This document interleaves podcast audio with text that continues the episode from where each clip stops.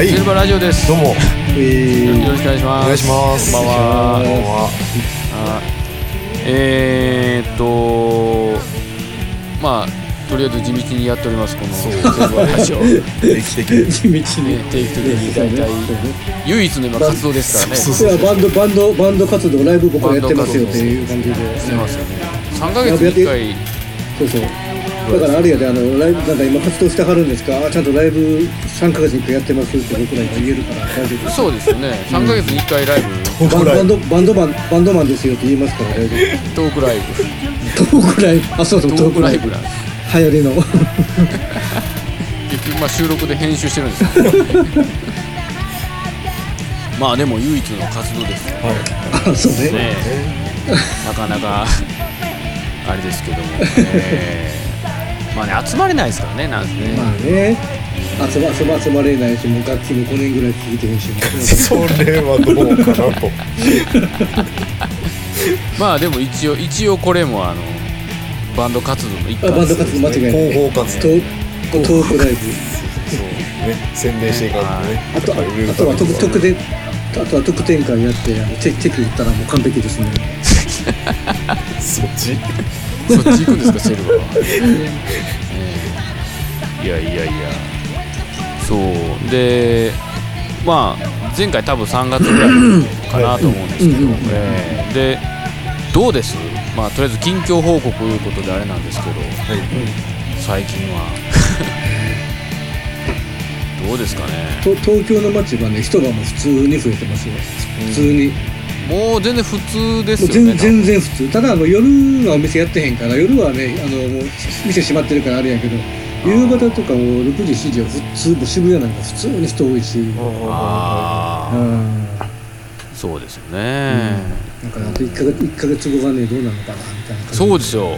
そうそう、ちょうどこの収録で1ヶ月ぐらいがオリンピックですよね、そうそうちょうどね、うん。ねもうやる気満々みたいなね。やる気満々であれですけど、関関東というかね東京あたりのねどうなんでしょうかっていう、あれなんですけど。ああと最近あの C 社にようやく慣れてきてあのたまに吸いに行ってますよ。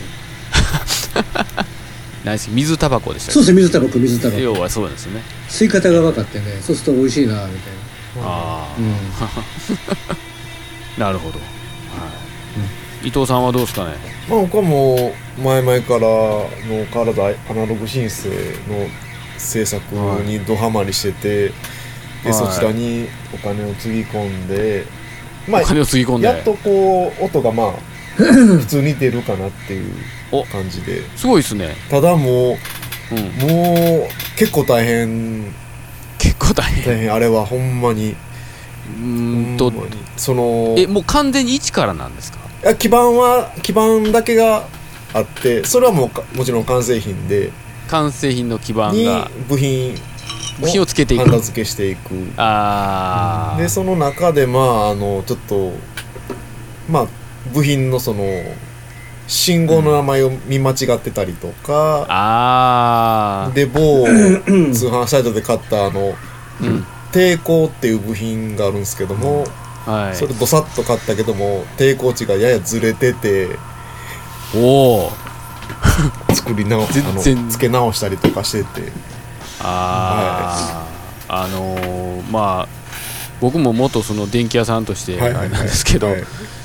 難しいっすよねアナログ申請は。そうそうそう。ただで経験者である僕がやってももういろいろあったのにこれ全くそのハンダ付けとか配線とかしたことない人は無理でしょ。多分もううん、途中無理や思いますよギブアップしてる人は結構プするでしょ。うんやると思う。うん。そう。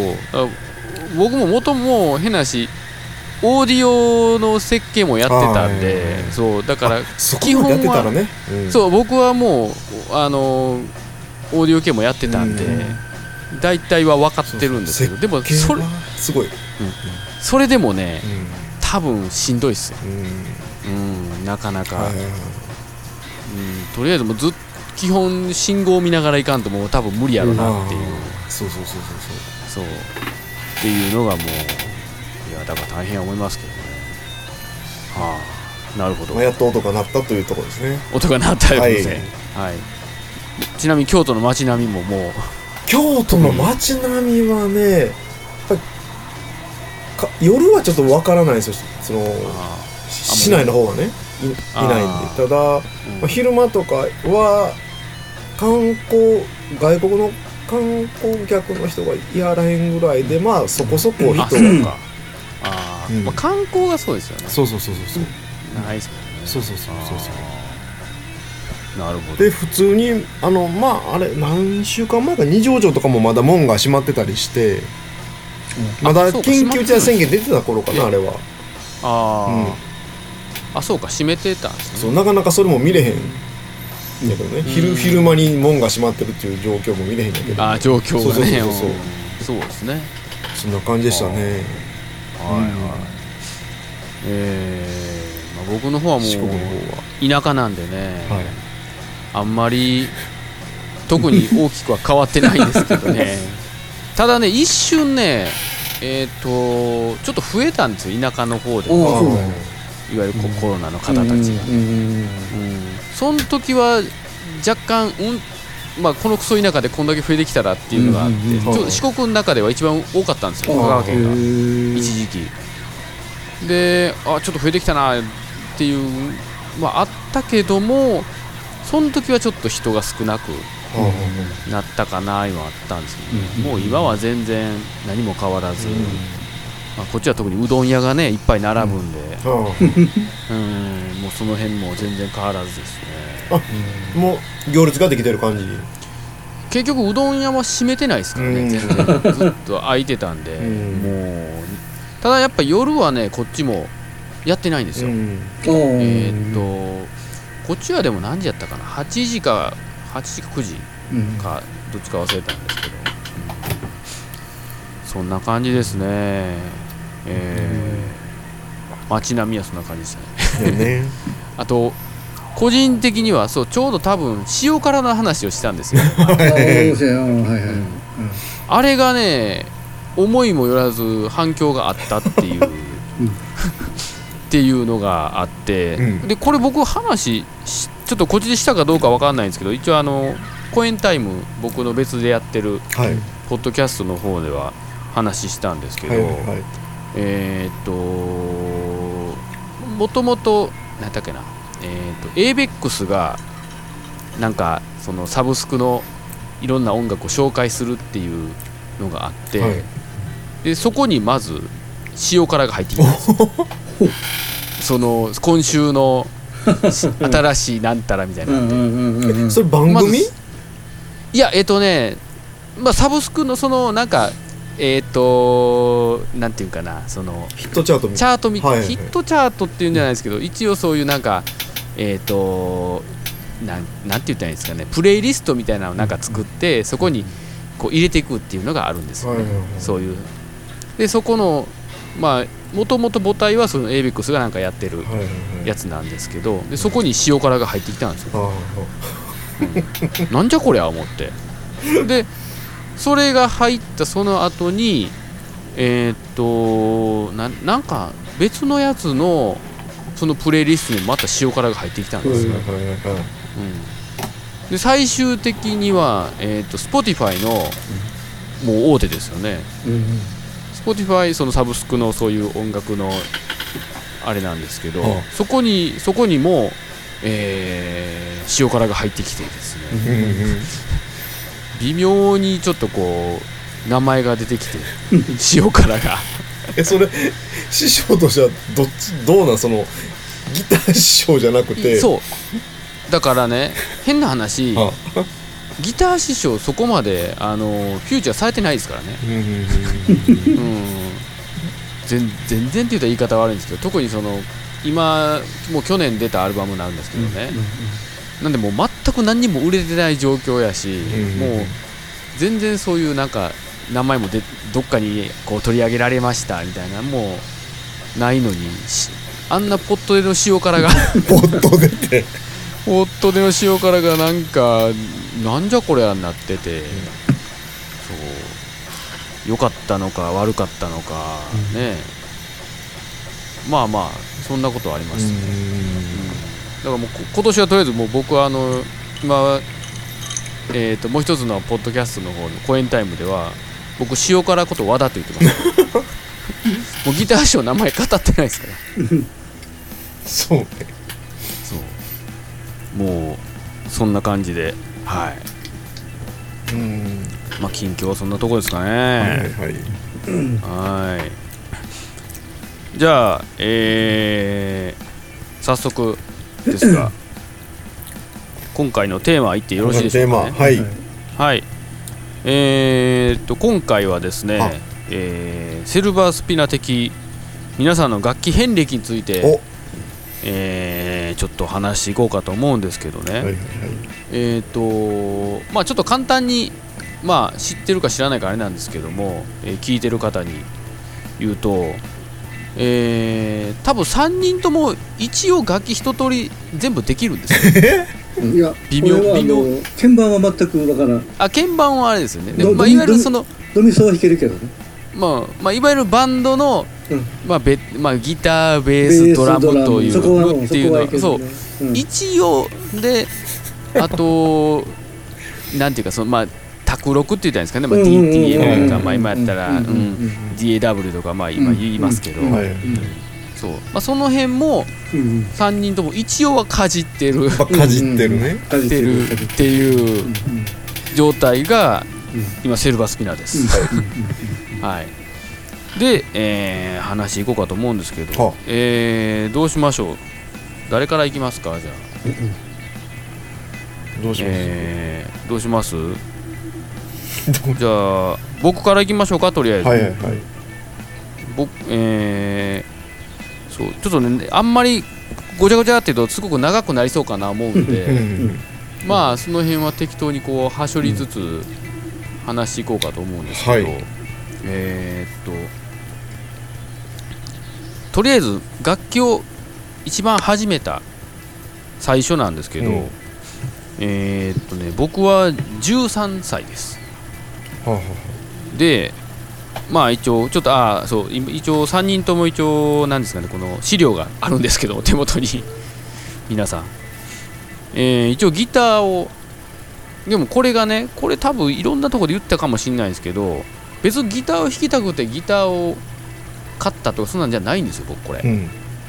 うん。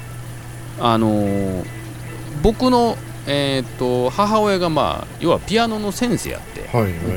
うん、ででも僕はピアノはぜ全く習ってないんですよ、うん。うん、まあもちろん親やから嫌っていう、うん、もう分かってたんでそれはもう僕はやってないんですよ全く。うん。習ってなくて、ででもまあ親としてはやっぱなんかさせたかったんでしょうね楽器ああを、うん。で当時なんかねヤマハのねすっごい安いクラシックギタうん。ーをなんか与えられたじゃないけどなんか買ってくれたんですよ、はい。はいうん、なんかなんかやったらってみたいな感じで、うん。でとりあえず多分それであったんですよ家にとにかくね。でもその当時それこそ今でこそそういうなんかいろんな調べたらねネットうでん。こう出てきたり あるんですけどなんせ田舎なんでそういう教則本さえもないんですよね。どこに行きゃいいかわからへん。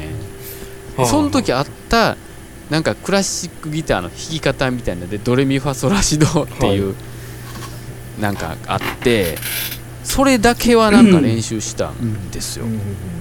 でもまだそういうコードとかいう概念ももちろんないし、コードってどうやって弾きゃええのっていうのもわからないし、そういう教則本にはククラシックはそもそもコードっていうのはないんでえ？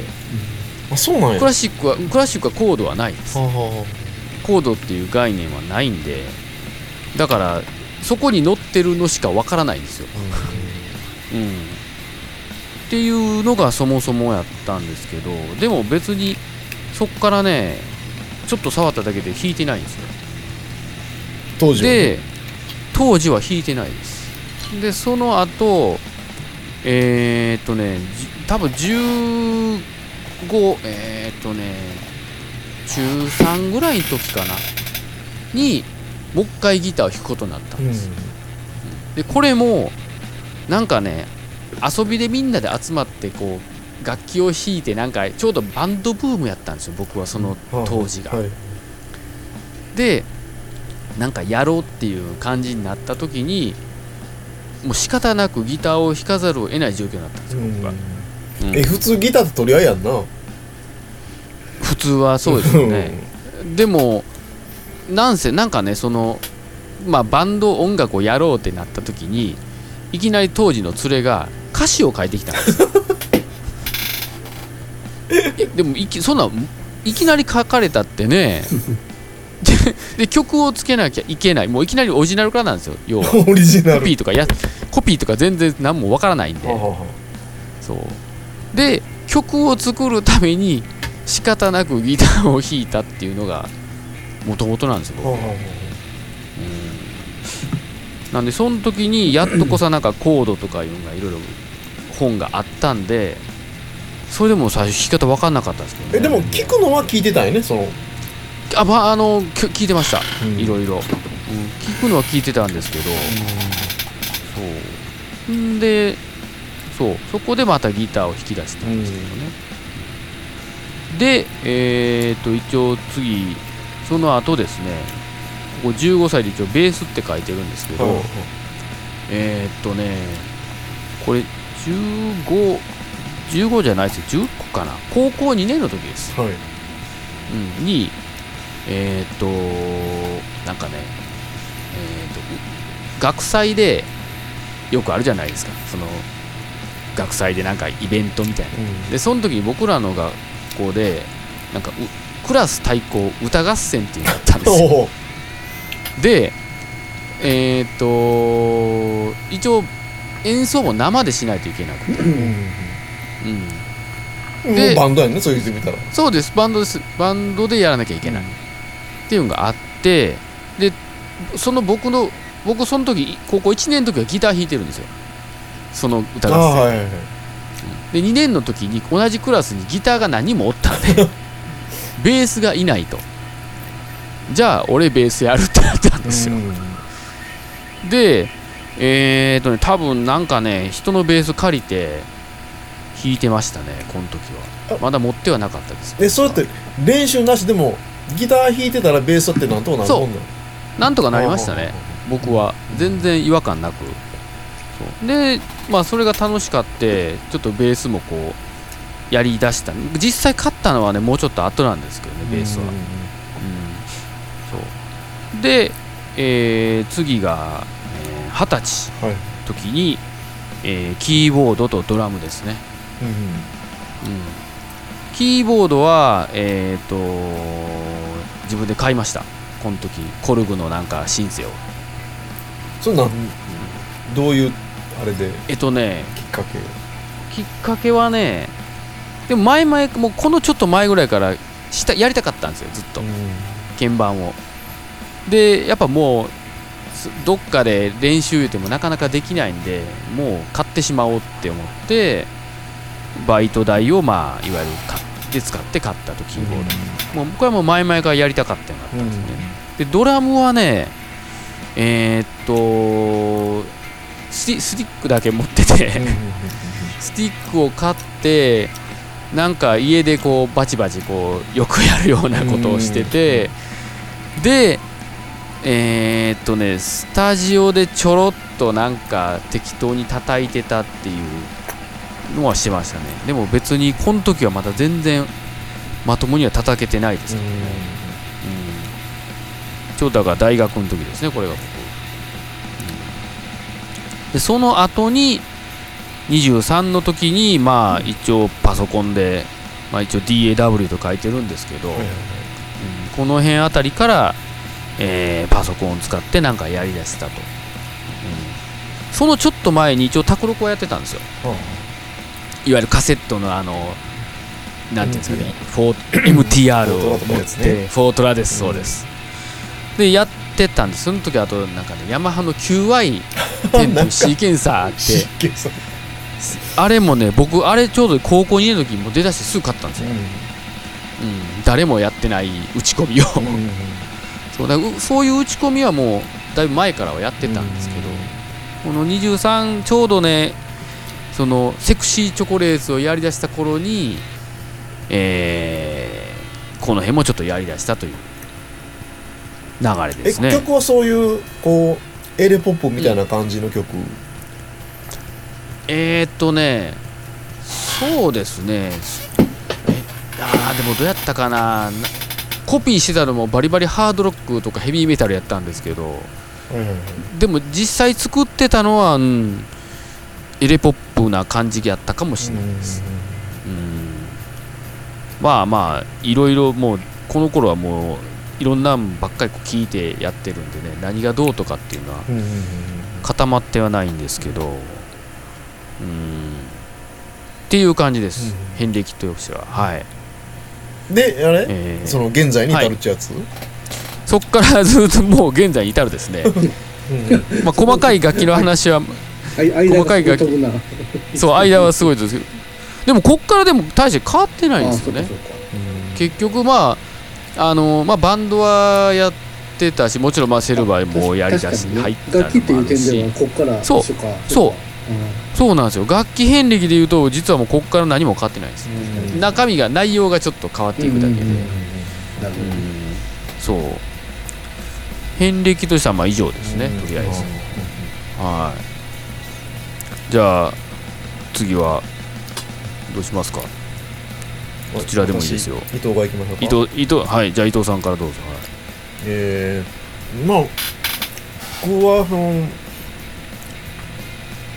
15ですね。15歳の頃、うん。あのレーナーのナックのマイシャローナ でどそっからとかでまあスティック。でわざわざこれスティックをうん。そのドラム専門店まで買いに行ってラディックのスティックを、あもそうラディックっちゅうのだけ知ってたから。ほんでうしあそれで。座布団とか叩いてやってて、ああですよね。そうそうそうそう。でこっからこれえらいあれですね。19までやったんですか？本物そうセット叩くのが初めて叩いたのが19で,、あそうなんですね、うん、へえでそれはまああの友達がセット持ってたから、ちょっと叩かしてもらってみたいな感じで。持ってたんですそうそうそうそうそう。おおなんか会社の倉庫みたいなところで叩いとってあバンドあの練習もそこでやってて。そうなん。でそこにちょっと見学とか行ってうん、メンバーが休んだはる間にちょっと叩かしてもらおうとかそういうことをあ。やってて。へえはでまあちょっとほんでドラムから離れててでそのに次24の頃に24うん。2つ目のその 楽器遍歴っていうんですか？その当時、うん。ローランドのあのミュージ君っていうミュージソフトソフトがあって。ユージ君懐かしいっすねこれ。でそれはまああね。あの誰かと一緒に演奏するっていううん。ことがあんまりやややれへん状況やって、もうメンバー募集っていうのが頭になかったとりあえずなんか一人でしたいなっていうのがあって。おおでまあそれ買ったけども、そんなに対してすごいことやってたわけじゃなくてうん。なんかこうやっぱり譜面とか落ち込んでいかんとあかんかったような感じ。これそうだよ、うん。そうなんですよ。そう。今とはちょっと違いますよね、多分こ僕もねそこでつまずいたような気がする。音符を置いていかなあかんから。そう。で音符で置い置いてそうそう置くとなった時にそのドラムマガジンはまだ当時買ってたから、うん。でそこでなんかジェームス・ブラウンのなんかセックスマシーンの、うん。あのベースパターンとリズムパターンが載っててでそれを打ち込んでおん。すごいなっていうのは ああーってそうですね、うん。その自動演奏っていうの。はいはいはいはい、へでまあそれもそんなめちゃくちゃやってたわけじゃなくて、えうん。でその次がこれまあ28ぐらいの時ちょっと飛ぶんですけどまた。うん。なぜかベースなぜかベースベースを買って。うん。なんでかというとベースはまあ弦が少ないからギターに比べて、うん。でなんかそうなんかとりあえずなんかそのやりたくて。あフェルナンデスのその紫色のあ形がね確かあのテレキャスタイプの形したなんかベースがあって。でそれを買ってなんかちょっとボンボンボンボンとほんまほんまボンボンボンボンってやってたぐらいで家でうん。で別にスタジオ入ってバンドで誰なんか弾くとかそんなんじゃないし、あうん、でやってて。うん。でまあその後ちょっとまあセルバーをけこの後セルバーそうそうそう結成してでまあドラムやりのうん。でそこでちょっと一回挫折してるギターをちょっと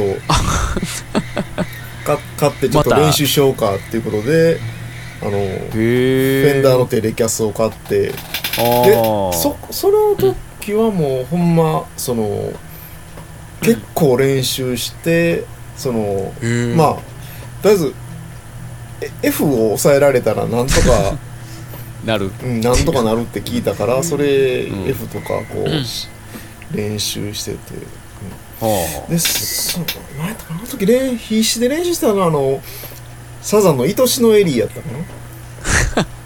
を一生懸命練習して。あへえ。ですあれですねこれ逆に逆にこれドラムはいつ叩いたかったんですか？え？ドラムはいつ叩いたかったんですか？ずっとずっとドラムは叩いてた状態。ドラムはずっとやってた。そうやね。はいはいはい。うん。うん。やりながらですね。そうそうそうそうこの辺もずっと。もちろんもちろんもちろん。うんで,、へでその次40代になってからと思うんやけどもその第2期のその第2期。これ DTM っていう言い方でいいのかな、えっ、ー、と一応なんなんまあ厳密と D- DAW DAW DAW のそのうん。オーディオインターフェースっていうのを買ってのああついてくるん L ロードのね。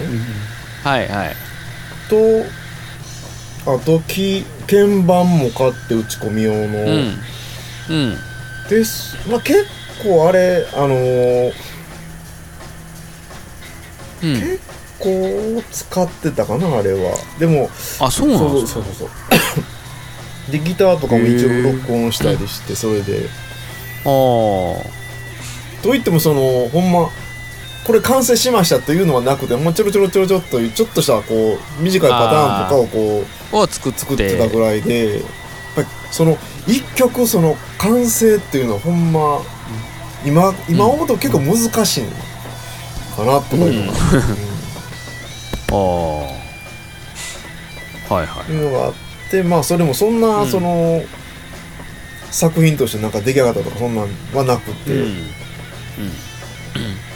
でその次にまあこれはもうここ23年の話なんですけどもそのああ花信申請を作るところから。作るところから とりあえず作ってこっからどうしよそううかそうそうそうそうえーなるほど、という状況ですね感じで。はい、はい、今に至ると。そうですねはい。はい。へえ。意外やったんがあれですねそのドラムを叩いたのは結構後やったんですね。そうそうそうそうそう。うーん。へえはい。そんな感じですかそうねですねはい。はい、じゃあ松田さんいきますか。はいはい。えっとね、そう最初にね、最初に弾いたのはあの、なんかすっごい覚えてるんだけど、天才バカボンで、バカボンがアコギ弾いてたんですよ。それを見て、え あの、え？そう、それを見て、あの、う自分で段ボールでゴム貼ってギター弾いてた覚えてるんですよ。これがすごいですそうねそうそうそう。これすごい。これすごいですよね。それを思いついてやってるのも。そう。でそれがね一番最初でで、その後あの隣の住んでたお兄さんにアコギもらいもらったのが小学校ぐらいかな。うん。もらったんですよこそれもらってもらったんですよ。でその時にねそれも覚えてるのがあのなんやろ6弦6弦っていうのは6つの弦で一切その音階コード触らず6つの弦だけで作曲してたんです。よその わわわかります？その音階を指で左手から弾くんじゃなくて6つの弦だから FA この A で B でうん。それだけでこう6つの音で作曲してたんです。よ覚えてる？小学校のすごいっすねうん。なるほどね。こうこうコードとかそのそうそう音階もないかそらう分かんないですよね6つのあの5個プラス1オクターブ上の E で作曲してたっていう。作曲したっていう。そうそうそう。でねそれで中学,、中学でマンドリンも入って最初はマンドリンも入ってギターやろうと思ってたんやけど、うん。マンドリンがすごいこう綺麗な音やってあのメロディー楽器でしょ。でそれでマンドリンを選んで6年間マンドリンやってたんですよ。はあ。でその間に、えっと、中2の時にエレキギターを、うん。あの十字屋三条店今まだき買ってこれが初初ギター。ある意味あの初エレキか。ギターはまあ講義もらってたから、はいあああこれで初エレキ。初初エレキね、これが多分ね東海かグレックかなんかそのそっち系の安いあのスタートね、はいうん。ーうん。でこれでこの時で、まだこの時でも全然ギターもまともにだからコードとかも全然分からずその見ようも見まねで弾いてたっていうかやってたって感じ、うん。でで社会人になってその曲ができ頭の中でできましできてきますと、はい。であそういう意味では、中学の時にこの辺のあの,、ま、あの楽器とかマンドリンとかうん。あのアコギでそのいわゆるピンポン録音2つテープレコーダー。はいしかもはいはい。しかも別にあのラインじゃなくてテープレコーダーのスピーカーも別のテープ鳴らしながらマイクで撮って。でその上にあのマンドリンでだから全部もうあのなんていうのオンラインエア上で撮ってそれをピンポン、はいはい。ピンポンやっててでそう僕もしましたね。うんあれねあ今からすっごい音やりましたね。すごい音になるよね。もっこもこもええとこそうもっこもこの音なんです。けどそう。であの割り箸で割り箸であの段ボールスネアにしてあのあとあれ扇風機をハイハットにして。あのーそれもやりましたねなんか。それがね似たようなことしてますよ僕も。そうそうそうでそれで、えっと、やあの社会人になっていわゆるフォートラ MTR を買って、はいはいはい。で一緒にあのもうその時一緒に買ったんよあのこれ全部ドラムドラムパッドと。そう全部買ってまとめて、ドラムパッドとあとスタインバーガーベース全部買って。一気に？これ。これすごいですよそう。ね買って。でそれでもう それで撮り始めたのがもうセルバのその曲の最初のねあれを一生懸命撮ってた時期ですよ、セルバ34年前。の。はいはいはいはい。でベースはね前から持ってたかな。でもね覚えてるのはあのフォートラ MTR とドラムパッドを一緒に買って帰りましてあの難波の楽器屋で、はえー でそれでやり始めてでそこからずっとセルバーでセルバー時代はあのジャズマスターとかいろセミアコとか、まあ、いろんな楽器バシバシ買ってましたと。うん。で東京に来てあの師匠にいろいろ教えてもらいながらいわゆるはいはいはい。ハードディスクレコーダーを買い、いはいはいでさっきのあのはい。QI10 シーシーケンサーを買い。はいそうですね。でポットを買い。いわゆるあの、はい。録音自宅録音環境をあのフォートレ MTR から超アップグレードしました。と、そうですね。うんうん。うん。でそこからでほんでこの間に Perfume があってあの、はいは FL スタジオを聞い買って1ヶ月でもう飽きてそのまま放置しコンピューターでやらなあかんわ。思い中田康隆は言いながらやったはいいけどもう1ヶ月嫌になるっていうのがどっかこの辺の間にあって。えそれはその操作が覚えられへんかったいうこと？いやなんかねやっぱりねあのそそれもあるんですけどやっぱりねあのアナログっていうかあのドラムベースギターを自分で録音して指で指でこうあの音量音量マスタリングせな気がすまんっていうそれが残ったかですね。ああのこのあのマウスであのなんやろあのこう触触ってもピンとキーヒンっていうそそれが一番大きかったかな。ー。ああやっぱりこう線入れて録音して後からこう指であのフェーダーを触るっていう。触らない。そうそうそうわからんそうそう。わからんっていう。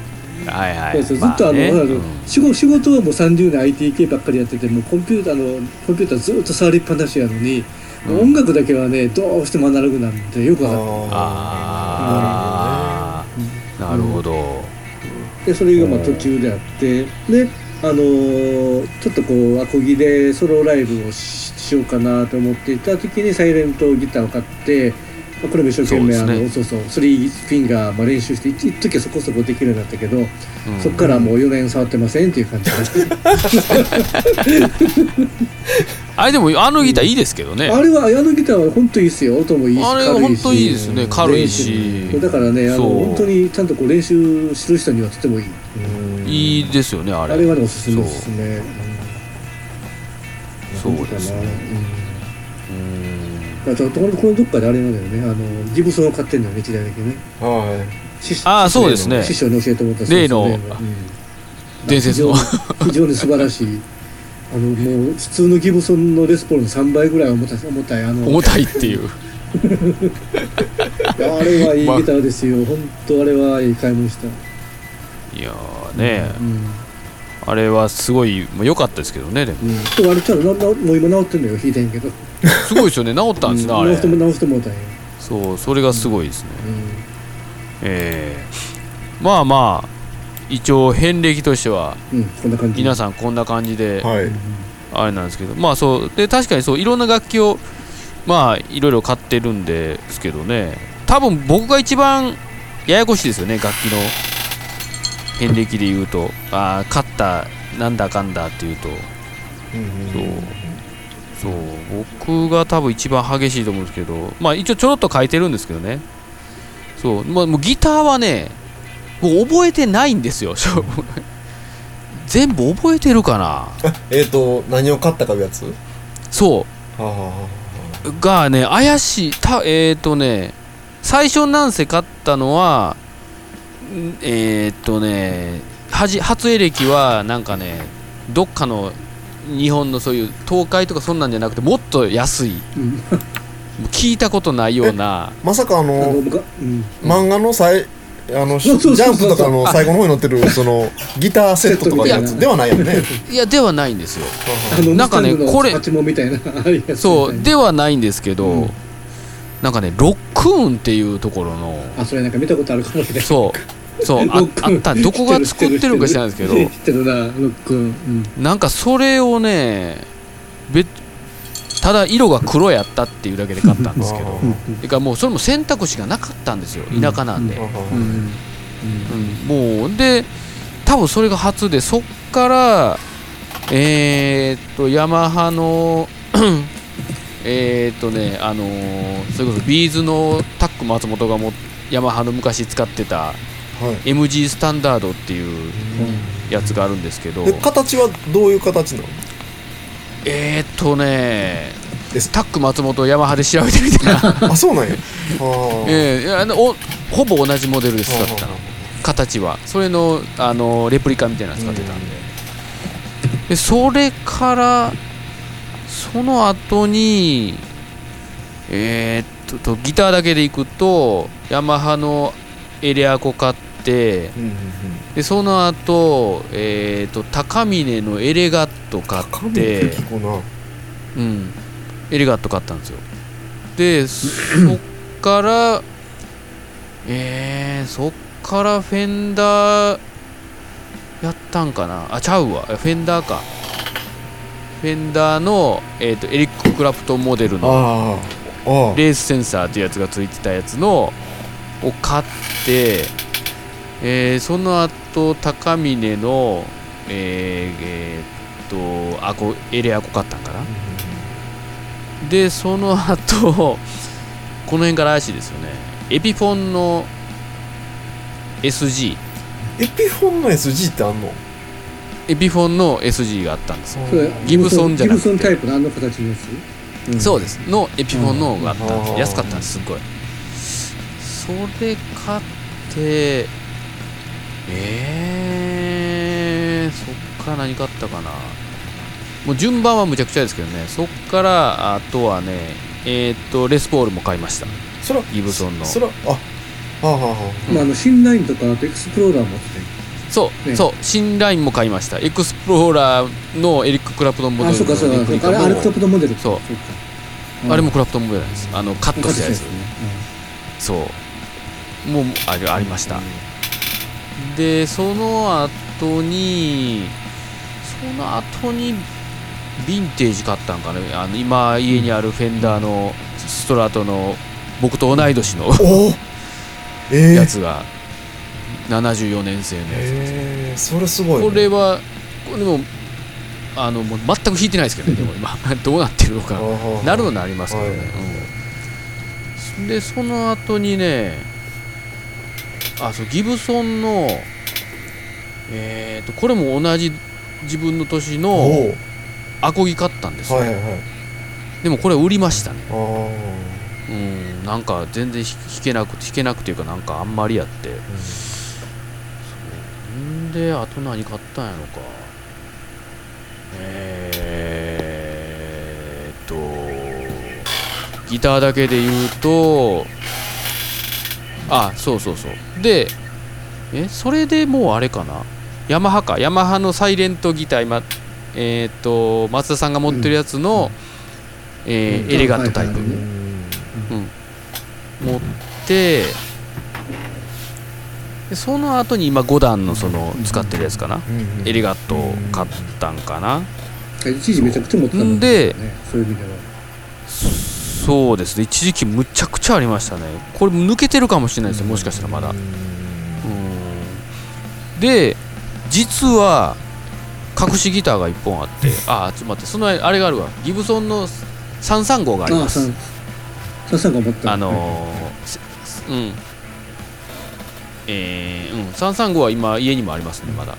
これは売ってないです。これはもうめちゃくちゃ音良かったんで。うん。それはありますねでそう実はえー、っとね矢入りのギターが、矢入りってはいう日本国産の、うん。うん。のえー、実はアコギがあります、いこの家じゃなくて 職場に置いてます、あのーすごいもうデッドストックみたいなすっごいまめちゃくちゃ綺麗なやつがすごい格安で買えた、でもそれは1年に1回ぐらいしか弾けないです。たま1年に1回出してあの様子を見るっていう。っていうそう。もうギターだけでもそんだけ映ってますね。めちゃくちゃちょっと抜けてるかもしれないんですけど。はい。すごいね。ベーあそっか。そう数はすごかったですよねでまだここにそのいわゆるエフェクターやアンプとかもねいっぱい動いてますからね。ああそうか。もうそこら辺は一切ないですけど、うん。今もう全部打ったんで。そう。でそうベースは今ベースはねあんまり変わってないです。ヤマハのなんかショートスケールの安いの最初買ってその後にもう今持ってるそのミュージックマンの。ははははそう。これもね一応残してます。あそうなん。セルバーでセルバーでいつか使うんかな思って。それは使うよねいつかね。うん。いつか使うかな思って一応置いてます、うん。そう。えちなみに松田君もはい。楽楽器はあんねんな置いてますね家に置いてますよ。あのねあの一応ねあのもうシ置いてますよールドとかがほんま邪魔でこれだけはもう全部捨てたらかなと思って。う んシールドが邪魔。あシールドとかあとあのアダプターの AC アダプターね。あれがもうドドドシドシャーって乗っけてるから、これはいらんやろうと思って。あ楽器は楽器は売るのもなんかねなんかうん。ー一応なんか置いとこうかな思って。もう最低限だけ。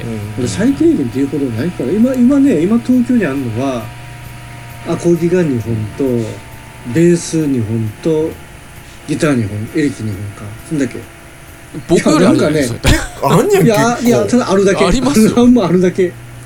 だってギターはそのいやいやいやあるだけでも。セミヤコとギブソンでしょ。でベースは、うん。その昔のそのパチモンスタインバーガーとあとプレベが1本あって。あれあんねんだ。いやあれねめっちゃ弾きやすいんですよ。めっちゃ弾弾きやすいでしょあれ。もうプレベなんか弾いてられますよあれ弾いたらほんまにであとアコギもらったやつとあと、えっと、その自分で買ったサイレントギターね。でこれ6本あるし、こんなもんねほんま、うん。ここに置いておく理由どこにもないってい。うのが6本あって邪魔。もしすごいっすね。でもそんだけあるって意外やっいやたでも。いやいやそう。だってそれはあるっていうのは、ほんまあのあるっていう以上の意味がないんですけどね。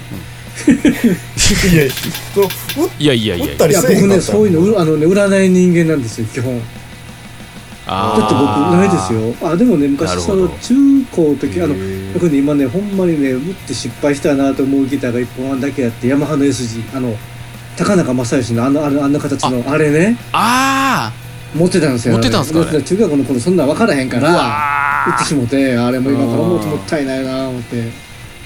あれはあれはもったいないね。あれ今から思ってめっちゃいけてたと思うあれ。うん。ーうーん。あ高かったんやいやそれねどうしたんかな？なんかあれはなんで手に入れたんやろ覚えてないんですよ。なんで自分の手に入ったのかが。誰かから買ったのかな。あれあれあのーイースターユースってはいはいはいはいい。ううんバンドのはいボーカルギターあれい。まだにあれあれってですよヤマハの。まだ普通売ってんの？あのヤマハのそう SG って。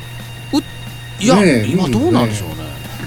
うん。わかんないですけど、あとあと実家にはジャズマスターとあのもう音のナラストラトとあと逆に逆に実家の方が今結構少ないんちゃう。かなもう今度持って帰ろう。へえ僕そう僕ね物いや物意を、ね、外でしたね。売るっていうのがあんまりできないんですよ基本、あうん、だからだからその CD も本あもあ読みもせん聞きもせんのに どんどんどんどん増えていくばっかりっていう、うん、あなるほどなるほあなるほど。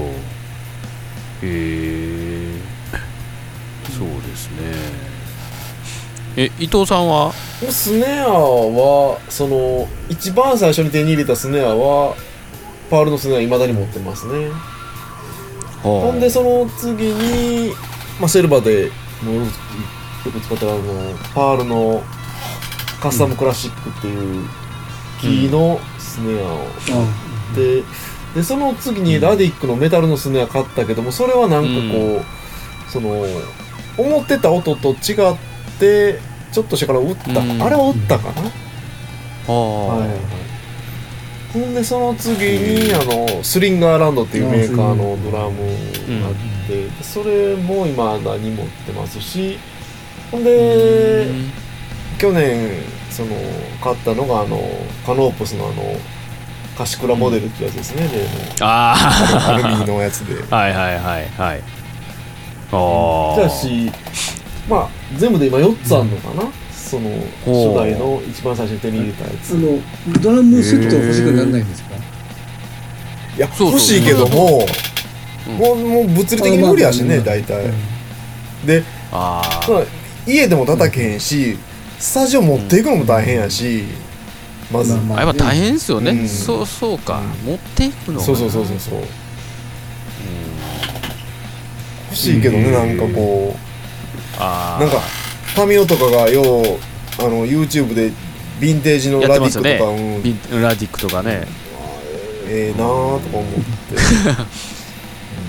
なんかいわゆるエレドラとかそんなんは手出さんかった家家でっていうかそのまあそれはまた違うう。んそうやね。あれそう欲しいけどもうん。なんかこうぱ本物叩かんものじゃとっていうのがあって。あやっぱそうなんとあと値段が高いっていうのもあるし、うん。高いですよね。ああ、うん。あれもピンキーですからね。そうそうそうそうそうやけどね。うん。いそう一瞬僕もちょっとあれ欲しなったんですけどね、家でなんかやってみたいな思って、まあ安いメーカーもね昔はヤマハローランドしかなかったけどもそうそうそう。今は。なかったけど今はなんかありますよね、うんあるけども安いのも、そのねなんか、うん。よし買おうとかは思わへんね、あ思わないですね、えなるほど。はい。はい。まあまあ。そんな感じですかね、はい。ええ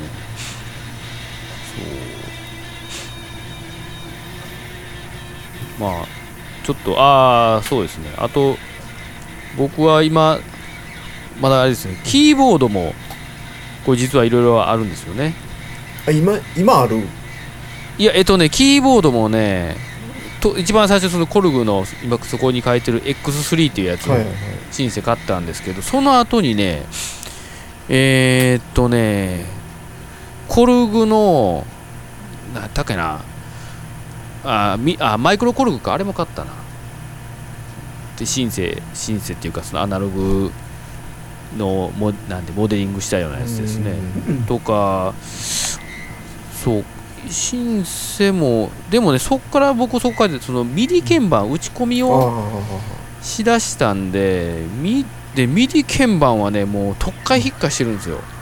なんか買ったり売ったり買ったり売ったりして。あれはそんな高くないのもあれやんね。高くないです、うん。ミディ鍵盤はもう安い。そんなに、うん。もうそれこそ1万2万ぐらいでうん。あれなんですけど、で今家にもうえっとね61鍵の標準鍵のミディ鍵盤実はあるんですけど、うん。もうそんなんめちゃくちゃ重いんですよこれがまた。うん。えーっとねノベーションっていうところがあの出してるんですけど、ですごい鍵盤タッチとかはいいんですけども重すぎて置く置く場所がないっていうそう。で結局今はだからえーっと結局コルグか。コルグのミディ鍵盤で打ち込みはあ。全部してますあねうん。でもうもう今そこにも書いてるように全部パソコンいうかライブっていうソフト使ってるんですけど、もうだから Mac とミディ鍵盤だけで基本は今はもう。うん。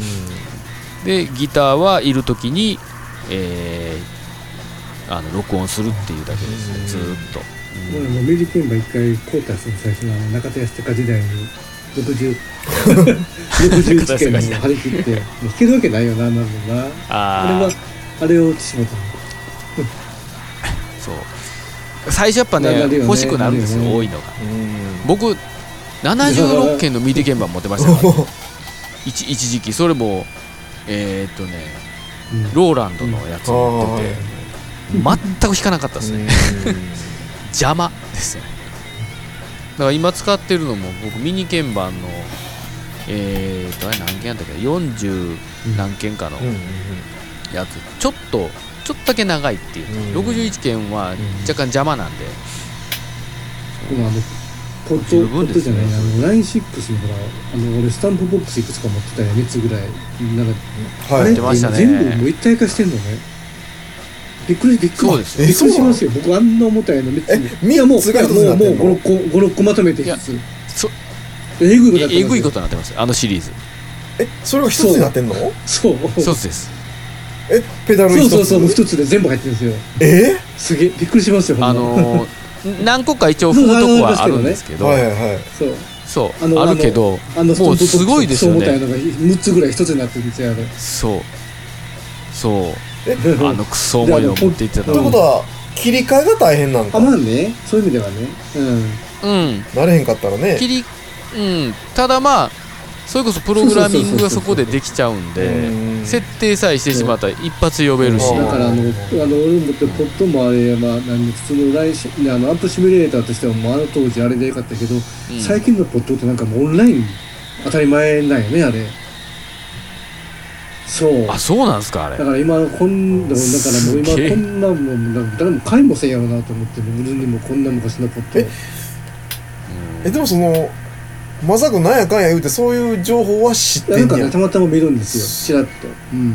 年年に年に1回ぐらいなんかどっかで目に年に1回ぐらい。目に入るって。い うあのあの僕なんかあー。エフェク HD あのハードディスクレコーダーもこれもう絶対使わないんですけどこの中にその音源が入ってるんですよね。撮ったやつが。ああはいはい。うん。ああそうか。これをどうしたもんかなっていう。うん。かといってそれを全部自分でリマリミスリマリ,、ね、リリマスターしてリミックスして 置いとくなんていうことができるわけもなく。それうん。でも頼んだらどっかやまあもちろんお金は発生するかもしれんけどもえやってくれ。そういうのやりますよって言いはんやろね そんなだえってそんな何十曲あのこれはあのかっこいいあの音にミックスダウンしてくださいって。でもなんかねそれも今うん。それこそオンラインでできちゃうんでしょ？なんかえっ、ー、とねマスタリングサービスっていうみたいなのがあってそうそう。だからそれこそまあ極端に言うと、まあ、2ミックスとりあえずそれなりにしといてあと全部やってくれるっていうのありますよサービス。そう。でもあるある意味そのやってくれる人のセンスも出てくんだよな。えっとねこれがねそうそれもあるし AI がやるんです。てるそう。そう。AI がそこまでやっちゃうんですよ。昔の自分の昔の古いミックスとか聞いたら本当昔の言われたリバーブ聞き倒しの、もう時代やわみたいな。とりあえずリバーブそう。かけかけとけっていうね。コンプかけとけみたいな。もこれ。もうそうコンプリバーブコンプリバーブってね。もうこれ今今は危険なこのマスタリングも危険なみたいな、ねえ昔はねそうですよね。そういう意味で言うと僕も今いまだにマスタリングしてますからね。今最近の。そう。でもそんそうでもそんなねもうそれこそ今プリセットがいっぱいついてるんでうん。そう。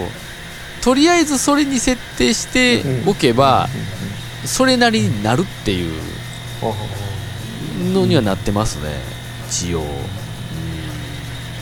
うん。あれなんかなほんならもうそれこそその80年代のエレポップ調の設定とか歌謡曲調の設定とかん。やってくれるのかほんならやってくれますね、うん。そんなそんな時代になってますね今は。AI なあ怖いななんか。そう。そうもう今ね結構そういう AI がやっぱり入ってきてますよ。AI が描いたおあ映画なんかオークションうん。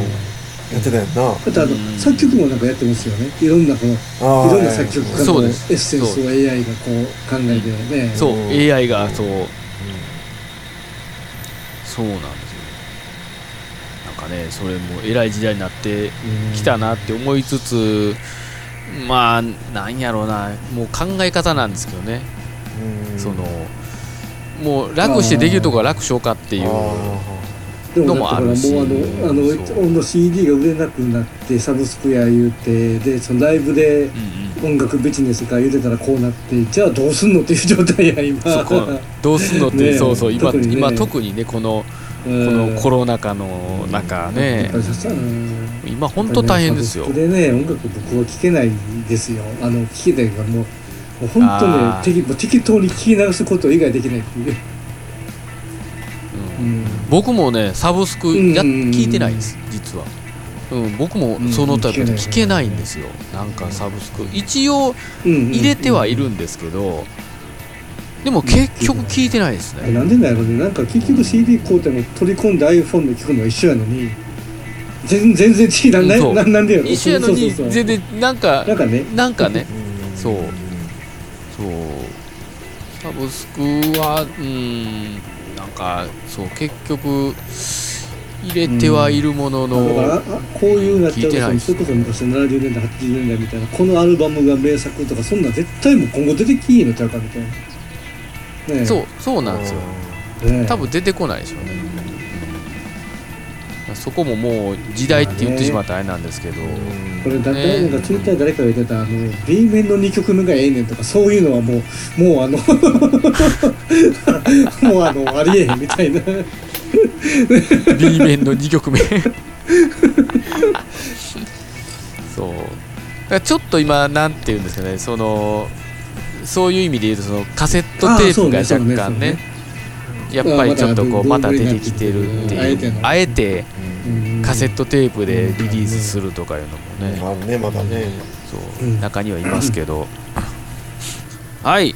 えーはい。そんな感じではあ。えー皆さんの楽器遍歴をこう話しいったんですけども意外なところもありながらなんでしょうかね。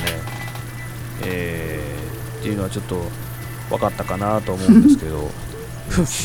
ねえ。そう松田さんのところに意外と楽器があるって そうあれはちょっとあれはちょっとびっくりいやいやいやちょっとびっくり。あるっていう。いやあるっていうことがなんか うんちょちょっとびっくりしたなってそんなに。ちょっと安心したでも。そう。まだ一応セルバーやろうとかできるっていう。じゃあじゃあだからそれをねあのややるんだったらできる状態にはいつでもあるよ。そうですよね。そう一応一応ねそこもね、うん。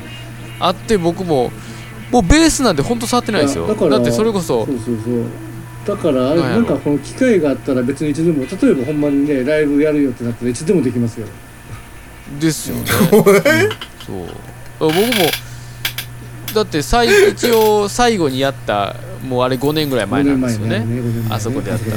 あん時でさえ僕自分のベースじゃないですから。はい。安田さん借りたベースなんで。だからねでも一応なんか置いとこうかな思って、もうちょっとあのなんかこう進歩したら本当にそのあの3人がスタジオ入ってオンラインでちゃんとできるかもしれない。もしかするとそうですね。ね今でもなんかあるんですけどねそれも、うん。一応オンラインでねなんかできるレベルどこやったかな、うん。ヤマハがやってるんですよねなんか、うんああはいはいはい。うん、そういうそれちょっとどういう技術を使ってるかわかんないですけど。ちょっと調べてちょっとできたら一回やりましょうか。三人そのオンラインライブそう。ねオンラインで合わせれるっていう。のは、コロナ禍関係なしにねそうなるもんねうん。でもねやろう思ったらね。そうなんですよね。そうそうそう。関係なしにね。そう。うん。でもこんだけこうネット環境がね、うんなんかもう良くなってきたら全然リアルタイムでできる。できるできるできるなんか実際でも YouTube とかでもやってるやってるるやってるやってる。ああそうやね。なんだっけな誰かがやってたそのズームとかそこら辺使って、ああああそう。なんかリアルタイムで合わせてましたね、あれもちょっとすごいな思ったんですけど、でもあれ生楽器ドラムなんか音どうすんやろね。ドラムはねそそのバンドはやっぱエレドラでしたね、あうん。で他の人らはえーとそえーとね、インストのバンドやったんですけどもドラムとギターギターベースやって。あで何回かそれ YouTube でやってましたよ。それはちょっとすごかったですけどね、ドラムはマイク拾ってどうやってやる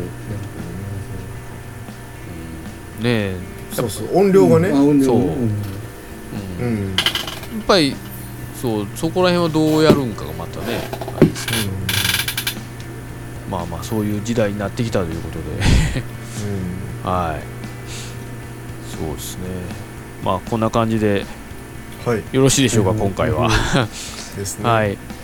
というわけで、えーセルバラジオでございました。はい。はい、はい。ありがとうございました、うんありがとうございました。さよなら